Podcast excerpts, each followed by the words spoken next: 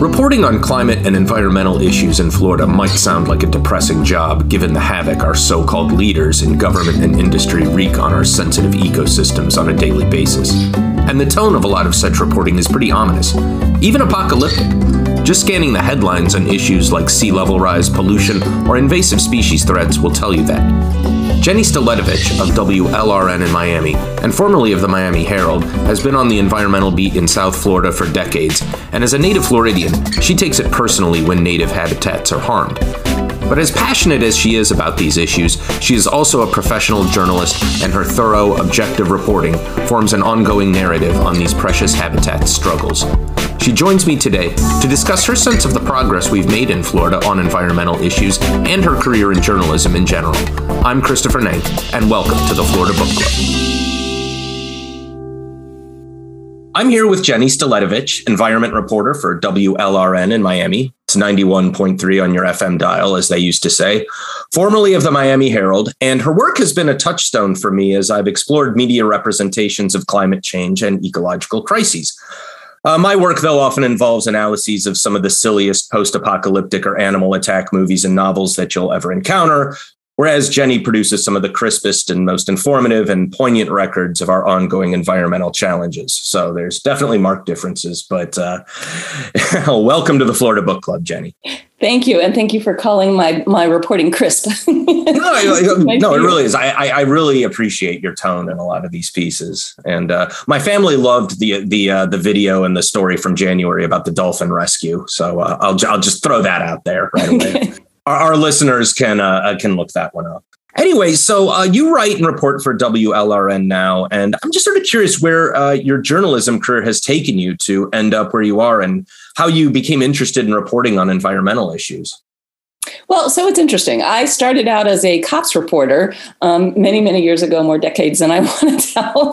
And I actually uh, was working part time because I we have three kids. And so I was trying to balance like kids and work, and started freelancing for the Herald and was doing a series of stories about coal ash. ash pollution from these old uh, smokestacks around Miami. Um, and back then in the, you know, sixties, seventies, so actually not that long ago, they would just bury the ash on public land. Um, and then over time, those public lands became parks. And rather than remove the ash, they just covered it with grass. Um, and so uh, the, over time, you know, this, this became a problem. So I started out reporting on that. And the Herald's longtime, very good environmental reporter, Curtis Morgan, um, was moving into editing. So the so the environmental spot opened up. I had only done these these uh, shoot. These stories, a couple of general assignment stories on, on environmental issues when I was at the Post. But um, but when that job opened up, I I, I took it. Um, and and that was sort of my my beginning of this, you know, really great but very frustrating um, coverage in Florida. I got you. So, I mean, did this become like a passion or a real interest? I mean, it, as it's, you know, become more of your uh, your Oh, I guess I'll use the word passion, I suppose. Yeah, I, mean, like a, I, I would say it did because I, you know, I, I was born and raised in, in Florida. I care very much about the state. Um, when you start covering the environment, you see just how messed up things are. Um, and, and, and it is hard not, not to take it personally in a sense. I remember when I was mm-hmm. at the Post, there was an environmental reporter named Bob King who was so, so good. And I, I, he would get, you just see him hunched over his desk getting like really, you know, frustrated and vexed over stories. And, and now I get it. Yeah, it doesn't seem like the kind of beat you can write about without, you know, some degree of, of involvement or frustration or, or, or, you know, drive, I guess, to, to do that. It's not something I, I think you can write about with a complete sense of objectivity. Although, like I said, you do a good job of maintaining a, a you know, a very level and objective tone in your work. I try because as a professional, I realize that's my job. Yeah, I, I'm curious, what what is your general take on the tone of a lot of climate change or invasive species or, or environmental discourse? Not just, you know, in journalism, but I mean, I don't know if you pay attention to like fiction, film or other arts or, or media. I mean, to me, I feel like it's taken on this very urgent and dire and even apocalyptic feel. And and how do you try to approach these sorts of issues when you're writing a story or preparing for an interview? I mean, is does your own sense of it, like you're saying with, um, you know, your former colleagues, I mean, do, do you do you feel a sense of frustration or or of of concern that you try not to let seep into your your reporting? Or, I mean, is that hard to avoid?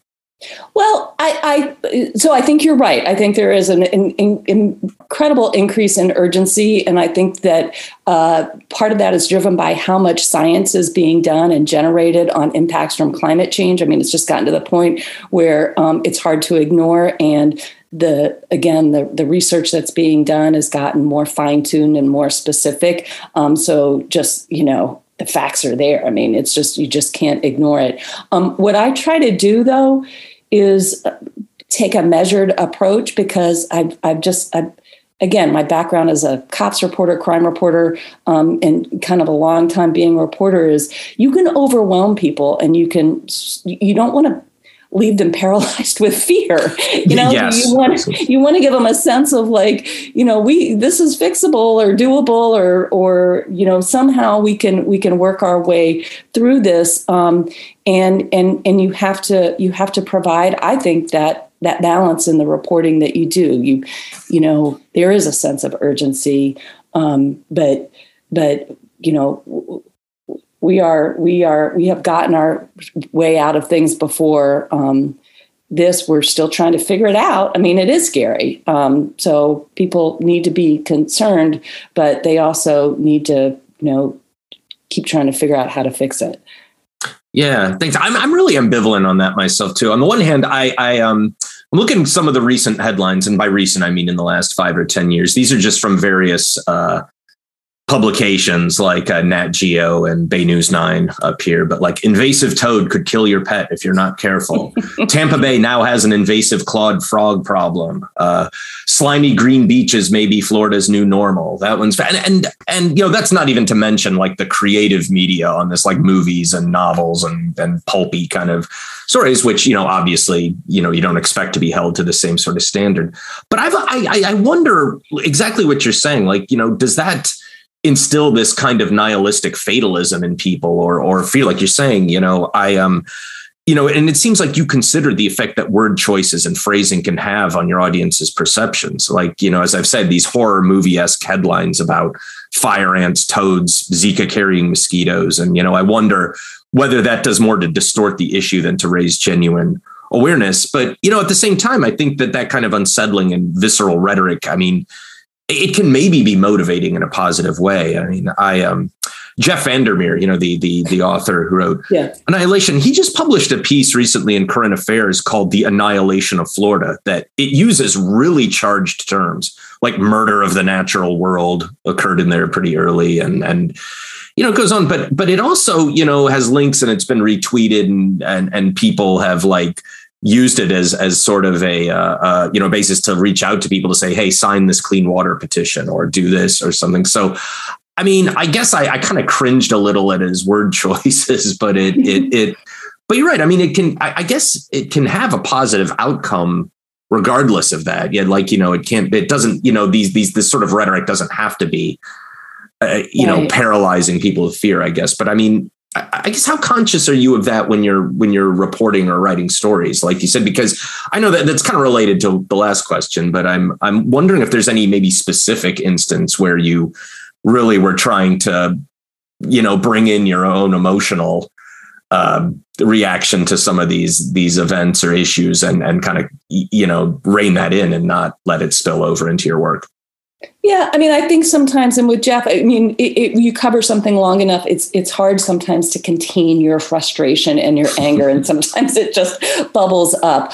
Um, I also have, you know, sort of a fraught relationship between journalism and social media and what social media has done to journalism. So as I was listening to yeah. you read some of those headlines, I was, you know, in my mind thinking, they, okay, seem, they sound very clickbaity. clickbait. That's exactly what it is. Um, and, and so that's, that's kind of the line we, we straddle, you know, um, when, when I was at the Miami Herald, we had, uh, we had click, you know, page view goals that we we had to meet.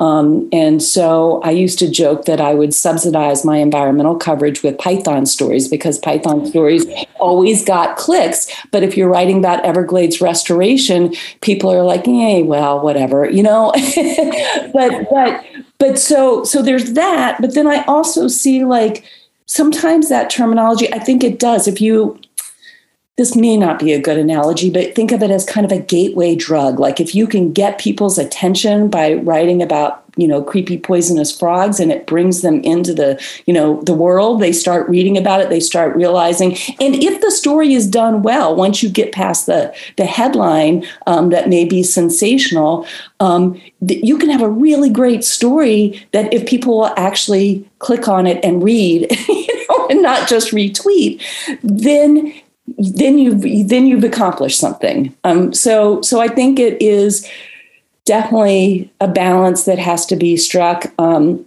and I, depending on the story, my language changes, and it may just be kind of a visceral reaction. But again, like when I'm writing about especially creepy, crawly, invasive species, it's very easy to go into that kind of rhetoric. Um, and so I try and tone it down, because it is a real problem, and you don't want people to just like write it off as, ah, you know, here's another crazy snake story. Um, but when you're writing a story or reporting a story about a water quality issue, which is huge in Florida, and it's complicated, and it's hard, I think, for people sometimes to understand. Sometimes you use that language because you, if you use the technical words of, you know, um, you know, anorexic, whatever, you know, conditions where there's no oxygen in water and it, it leads to a fish kill, that that can, it can be too dense for people to understand.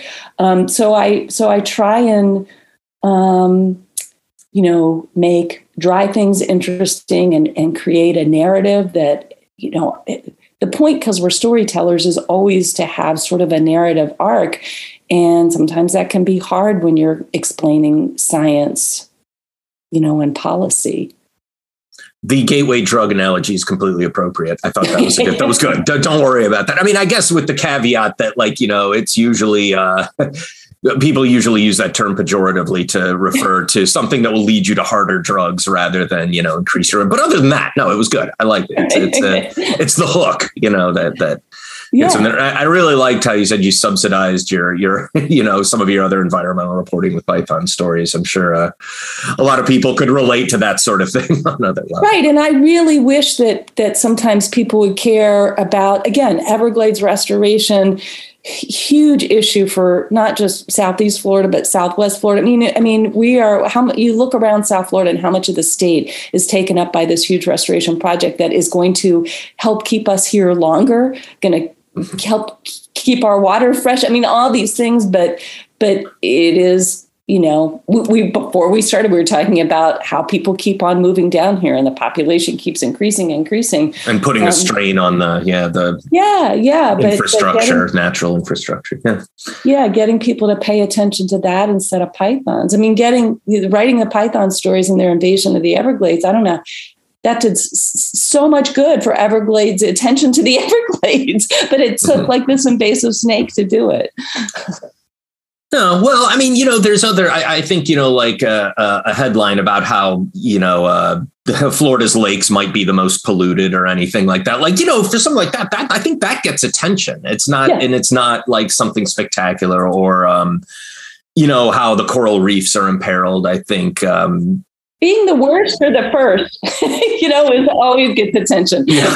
But it's like, you know, those are those are, like you said, issues about water quality and about, you know, how we're being good stewards of of our um, of our environment and our habitat. But uh, but you're right. They don't but they don't have the the sort of spectacular qualities of uh, of, yeah, like, you know, really weird invasive species or pythons eating alligators or things like that. But it.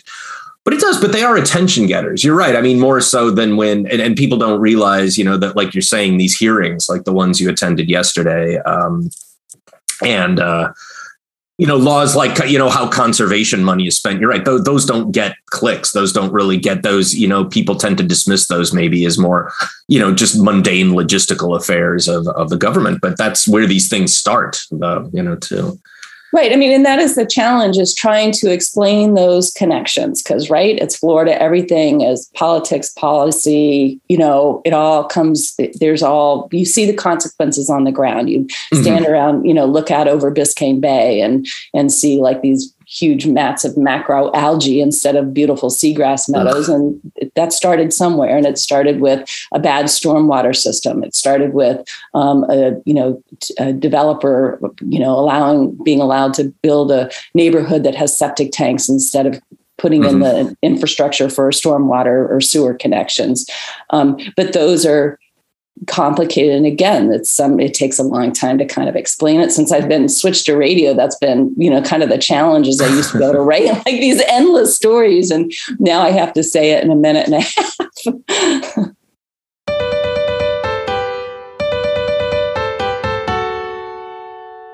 Well, I wanted to ask what you personally uh, uh, think about whether we're making any progress on these issues, or whether you feel personally encouraged about, are you optimistic about our ecological situation? And, you know, does that motivate you anyway in your reportage, you know, broadly speaking? I mean, I, you know, it, it, it, you described, as I said, your, your former colleague, like getting so frustrated. And I imagine you must probably have moments like that too. But overall, do you feel encouraged by any progress that we're making?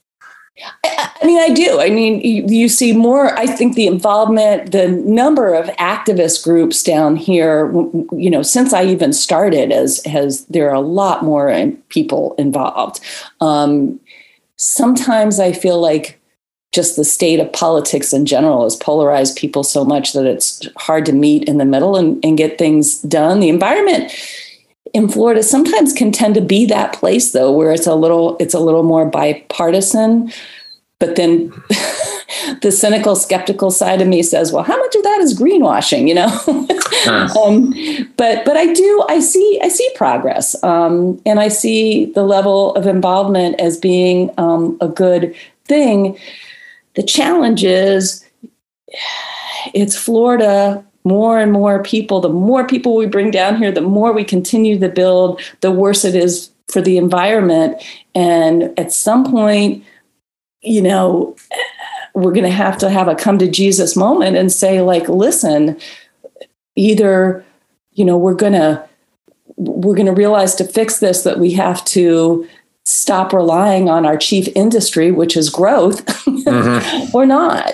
Um, and that is the the where I get deeply frustrated, is the really hard choices are not being made. Mm-hmm.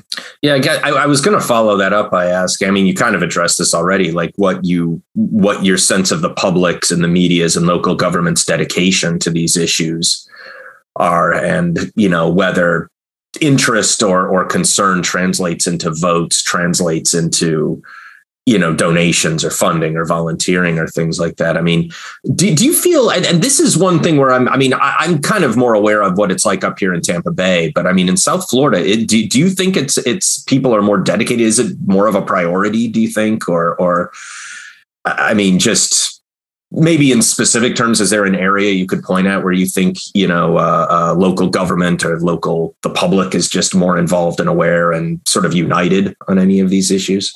I, so I think there's a segment of the public that's pretty involved. Um, and then I'm always amazed, like you you mentioned this meeting that I covered yesterday, which was to, Miami-Dade County has an urban development boundary that was created back in the early eighties to protect wetlands and farmland. There's always been pressure to expand that boundary. And so yesterday was this day-long commission meeting because they wanted to move the boundary again.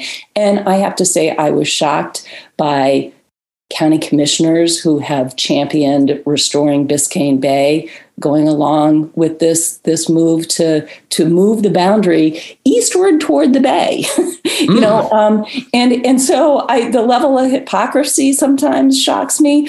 Um, what I what I feel like happens is um, people are, it's easy to make sort of societal, you know, choices like, oh, yes, we need to cut carbon, we need to do these things. But when it comes to personal choices, those are harder. I don't know if I'm making the connection between yes, you are. the commission meeting yesterday and then what actually happens. But I, I just feel like um, it's easy to take a stand on something. But then when you when you when you look at your own personal choices, and when I th- talk about hard choices, that's what I mean.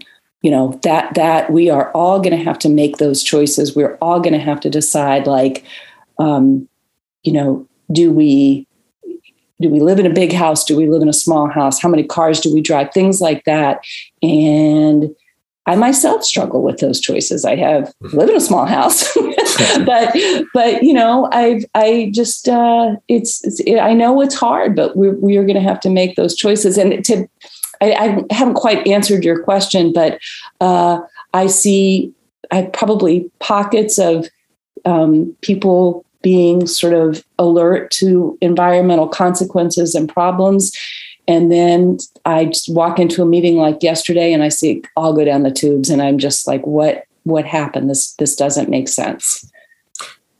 Yeah, I, I mean, it kind of connects to what you're saying earlier, that you're right. I mean, people in principle and in philosophy can be opposed or, or get behind something. But then you see these things like county commission meetings that are kind of to the general public boring and procedural, but that's where they have to be changed. I mean, I was kind of curious how well attended the, the meeting itself was, like how many people, like, was it, was it that big of a deal that people showed up and tried to, you know, be in the hearing or offer testimony or anything? And thank you for explaining the meeting. I probably should have given more context when I mentioned it. But, uh, no, well, so yesterday was like a standing room only, you know. Okay, so, the, so there was interest. Yeah, but, but you have to like look more closely at, at who shows up. So this project has been winding through, you know, the system for more than a year.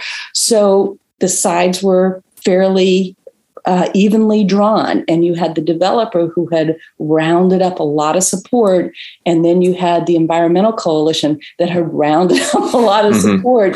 And I don't think I saw anybody who was just like from the public. Um, and, oh. and I'm probably going to get, I could catch a lot of flack for that um, because there were a lot of people who spoke who said, you know, I live in this neighborhood. Um, this is, this is, we need jobs down here. But the rhetoric that you were hearing was like, they were already that, dedicated to one particular uh, yeah, and angle it was, of their cause or narrative. And I think that the developer and that that those the people behind the project had been done a very good job of selling um, the, the the this project to to the public, um, and and said this is going to be all about jobs. It was not the full. It was not all the information, you know, because if, if they had really disclosed everything, you you would have understood that they're talking about building at an eight hundred acre fulfillment center east of the urban development boundary between the Turnpike and Biscayne Bay on farmland that is extremely vulnerable to flooding. A hurricane storm surge, had Andrew hit today, that area would have been underwater. You know, and that's, and the county staff, um, to their credit, wrote more than a thousand pages you know, sort of outlining this. And, and again, my, my sense of frustration was county commissioners who in other instances rely on their county staff and their expertise were grilling staff. And in one case, the director of the environmental um, department uh, just really got chastised. Like I've never seen anything like it before by a county commissioner who was saying, you know, this is, you're telling me that a warehouse, that farms that pollute the bay are, you know, a warehouse district isn't better than that. And he's trying to explain the difference, the complicated hydrology and the different uses. And she was having none of it. And I was like, clearly your mind's made up. Yeah, I, I guess there's there's, to ask me questions. There's a lot of cynical reasons, I suppose, we could come yes. up with for why, you know, these commissioners may have uh, a pro-growth mindset all of a sudden. But um, yeah, I mean, there. I guess when you say pro-growth, that's it. When that that in in a nutshell is you still have a huge wave of pro-growth Um, power and influence in South Florida. And as much as environment and climate change has really gained traction. Those two forces, I feel like one side still outpowers the other side. Yeah, and it's sad that they've coalesced into distinct sides, sort of these diametric oppositions. Uh, and then there's also, you know, a little bit of a gray area too, where um, where the, the development side is a little co-opted some of the climate stuff. So I see a lot of the resilience work as an effort to. It's really infrastructure. I mean, if we're going to be honest about it, it's not trying to improve the environment. It's trying trying to better flood control so we can build more.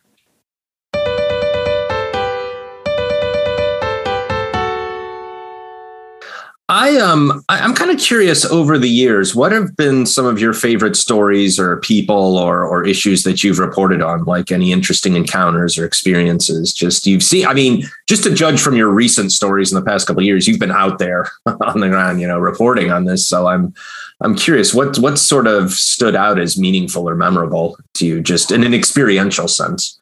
Well, just as a on a day-to-day basis, anytime I get invited out to do like field reporting and go out with like scientists or anybody. I'm, I'm jealous when go. I hear about people doing it. If you're a fishing guide and you want to show me something out on the water, you know, don't even ask a second time. I'm there. Like you've if already got your life jacket on. Like I'm So some of the like the, some of the, the best trips I've taken um, were I went out with U S Geological Survey, does a lot of python tracking. And again, pythons, you know, they get attention, but this. Hey, but it was fun, right? yeah, yeah. And so we went out into Big Cypress um, with one of the rangers from from the preserve and waded into the. I have never been that far into the swamps, and it it it was shocking. It was not well. It was just the best experience ever. I mean, we were in chest deep water. Um, at one point, we passed an alligator nest, and the, the ranger who was with us was like, "Oh, it looks like an empty nest. You know, it's pretty cool. Come over here and look at it." And we're like, "Oh, that is cool. I've never seen like in the swamps because they they build up these nests, so there are these giant like mounds." Um, and so we, I, there was four of us all together, and the two, two U S G S scientists had they'd gotten a little bit further ahead, and and you know we're sitting there looking at the nest, and and and one of the the women yells out like, "Uh oh, I think that nest is occupied." And there were a bunch of baby gators around, and like so oh, wow. through. I mean, it was you know one of those like sort of cool adrenaline, but also just beautiful moments. Um, mm.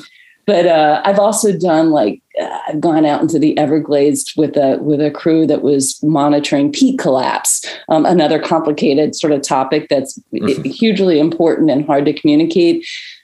I don't know if you've ever tried to like walk out into to wetlands. It's you know there's a couple not of as far as you did. yeah. So so it looks like it's the river of grass. You see this very flat area, and you and it looks you know inhospitable because you also realize that sawgrass is pretty sharp. Mm-hmm. But I didn't. It didn't fully sink into me like what it would be like to try and walk through it. And so there's a, you know, few feet of muck that you sink into. And then below that is the, you know, the oolite, the rock stone that's old ocean bottom. So it's pocked with holes. So you can be kind of, you know, m- marching along through this muck and all of a sudden sink into a hole. Um, and at one point, one leg sunk into a hole. I could not get myself out. I mean, I was like oh, wow. up to my chest, my, I was knee deep in this hole. And then, you know, up my thigh was the muck, and I'm just not strong enough. And thankfully I was with some pretty big researchers, and one of them just like kind of came along and, and lifted me out.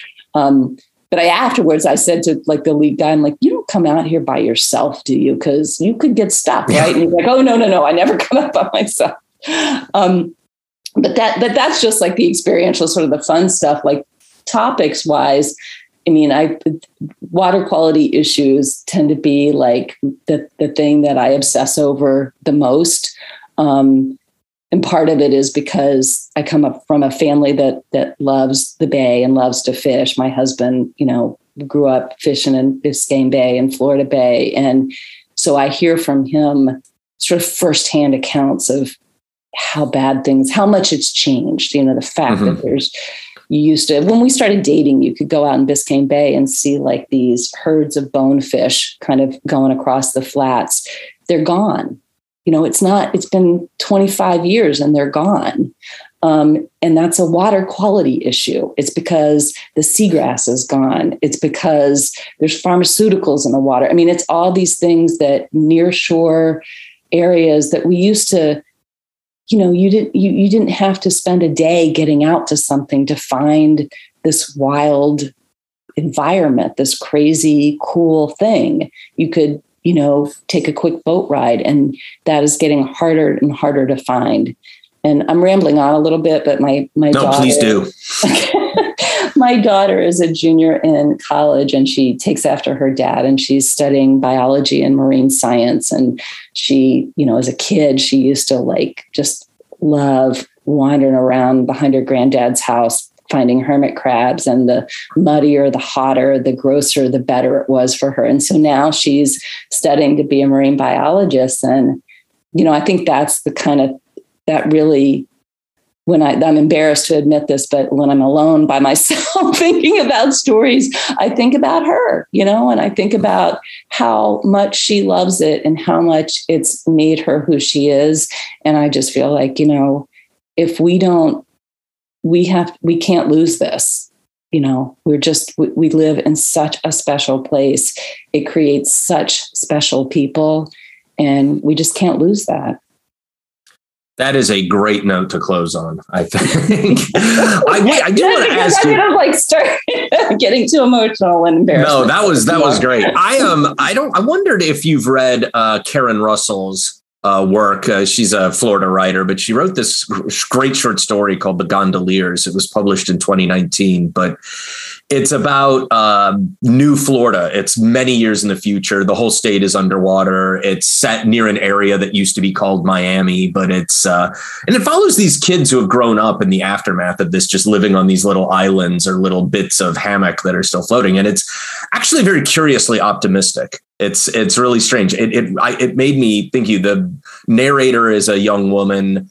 Her older sisters are in their twenties. Their job is to like ferry people around, like, to, you know, gondoliers, basically, yeah, from place to place. And uh, there was a huge seawall that failed, and they weren't alive at the time, but that was when the ocean rolled across the state. And uh, it's really strange. There's a real divide in the story between like the older generation who remembers the, the before time, and these kids who've grown up and like, what are they talking about? This is paradise. We love it. And it's it's strange because it like it was so different in tone than most of the things I've read. And you, I really started thinking about it when you were talking. You know, it's uh, kind of has this point about like, yes, we've lost this, but look what we've gained. You know, to them, it's like we ba- basically live in the ocean almost. It's like, it's great to them. You know, they're constantly on the water. So, yeah, no, I don't that, know. That, that's so on the nose. You know, kids know what they know. Like we, yeah, I, the older I get, like the, the more sad I get, but not, not my kids. They, they think it's great. So that, no, I will definitely read that, because that, that sounds like, just yeah, I know. I, I'm horrible. Like it, one of the things is strange. Like I always, with a lot of these talks that we have, I always get recommendations for nonfiction, because I hardly, I always just, you know, I'm immersed in like film and fiction and things like that. But I always get,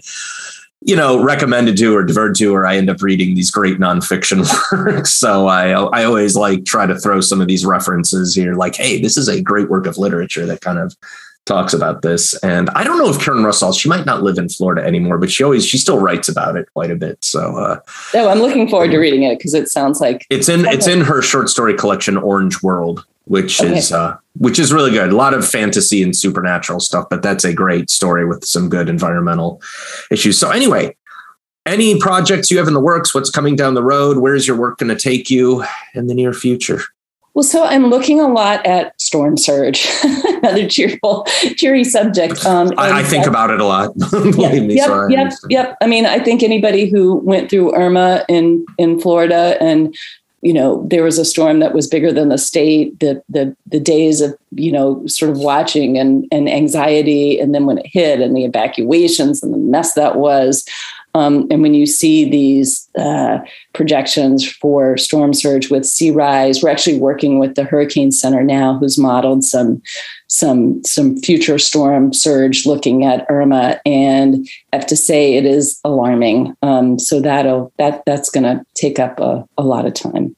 And I think it's hugely important. No, it should take up a lot of time. It sounds like that's it. It's, it's yeah. Um, I told a previous guest. Uh, was just on, I, I made all these preparations to ride out Irma, talk to the neighbors, touch base. And then we just got spooked and bolted like the day before it hit to North Carolina. So how long did you spend on the turnpike? You know what? It was nuts. There was nobody there. We literally left at about four in the morning the day before Irma hit. And I was, I don't know. I just, the anxiety got to me and I was like, let's go. So you made me think about that. But you know, what was strange is that, uh, this person also talked about, and I remember this too, the camaraderie of people. That brings people together too, like checking on each other and saying, hey, I've got these supplies. I've got a chainsaw. I've got a generator. You know, well, you know, I'll see you on the other side and we'll see what happens. And we'll, you know, if we need to dig out, we will. So that's kind of encouraging too, I think.